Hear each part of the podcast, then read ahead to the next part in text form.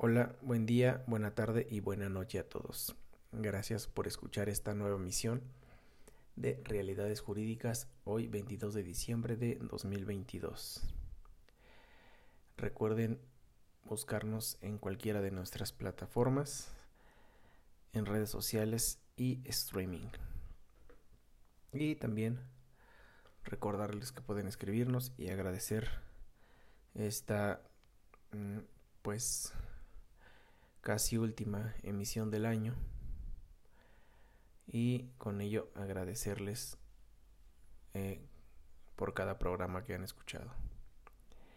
Pues bien, sin más preámbulo, hablemos de el tema del día de hoy. Y este está referido al principio de inmediación y como en atención a este principio, el juez de control que dicte el auto de vinculación a proceso debe ser el mismo que conoció de la imputación y de la solicitud de vinculación por parte del Ministerio Público. ¿Por qué? ¿Cuál es el motivo? Pues en principio recordemos que el artículo 20 de la Constitución General contempla el principio de inmediación, el que comprende que toda audiencia se desarrollará en presencia del juez sin que pueda delegar en ninguna persona el desahogo y la valoración de las pruebas. A través de este principio se pretende que el juez esté en contacto permanente con las partes durante el desarrollo de su intervención en cualquier audiencia, puesto que dicha máxima no tiene aplicación únicamente durante la etapa de enjuiciamiento, sino que debe regir en las audiencias preliminares al juicio también. Por otra parte, el artículo 19 de la Constitución Federal regula, bajo la nueva lógica del proceso penal, el denominado auto de vinculación a proceso, el que se sitúa en la llamada audiencia inicial, mediante la cual el juzgador establece que hay méritos para iniciar un proceso penal en contra del imputado, pues en él se expresará el delito que se le impute, el lugar, tiempo y circunstancias de ejecución, así como los datos que establezcan que se ha cometido un hecho que la ley señala como delito y que exista la probabilidad de que el imputado lo cometió o participó en su comisión. En este tenor, el hecho de que la audiencia en la que el fiscal formuló la imputación y solicitó la vinculación a proceso. Sea suspendida a solicitud del imputado cuando se acoja el plazo constitucional del artículo 19 eh, de la Constitución General, no justifica que en su continuación sea un juez distinto al que presenció la imputación y el ejercicio de motivación de los datos de prueba que realizó la Fiscalía, quien resuelva la situación jurídica del imputado, porque si a través de sus sentidos el juzgador conoció la formulación de la imputación y los datos de prueba,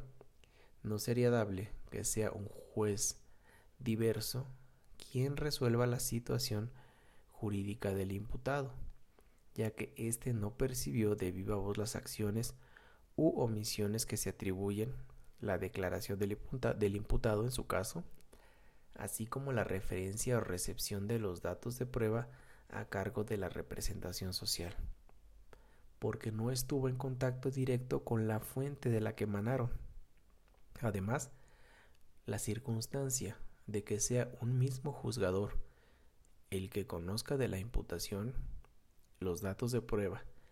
y resuelva la vinculación, al tratarse de actos procesales íntimamente relacionados, implica transparentar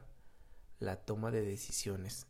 en la medida en que ese juez será quien conozca totalmente la información sobre la que se tomará la determinación de vincular o no a proceso, lo que reducirá el riesgo del error judicial. Actuar en contrario podría trastocar los principios de continuidad y concentración, pues el objetivo es que la audiencia inicial tenga una secuencia lógica y se verifique en el menor tiempo posible, a fin de que el resolutor, por el poco tiempo transcurrido, tenga presente la totalidad de los argumentos de las partes y los datos de prueba, porque serán precisamente estos los que le sirvan para fundar y motivar adecuadamente su determinación. Bien, este es el tema del día de hoy y como recomendación para desarrollar y precisar e incluso detallar el alcance de esta justificación que les acabo de comentar, pueden verificar la ejecutoria que emanó de la contradicción de tesis 47 diagonal 2016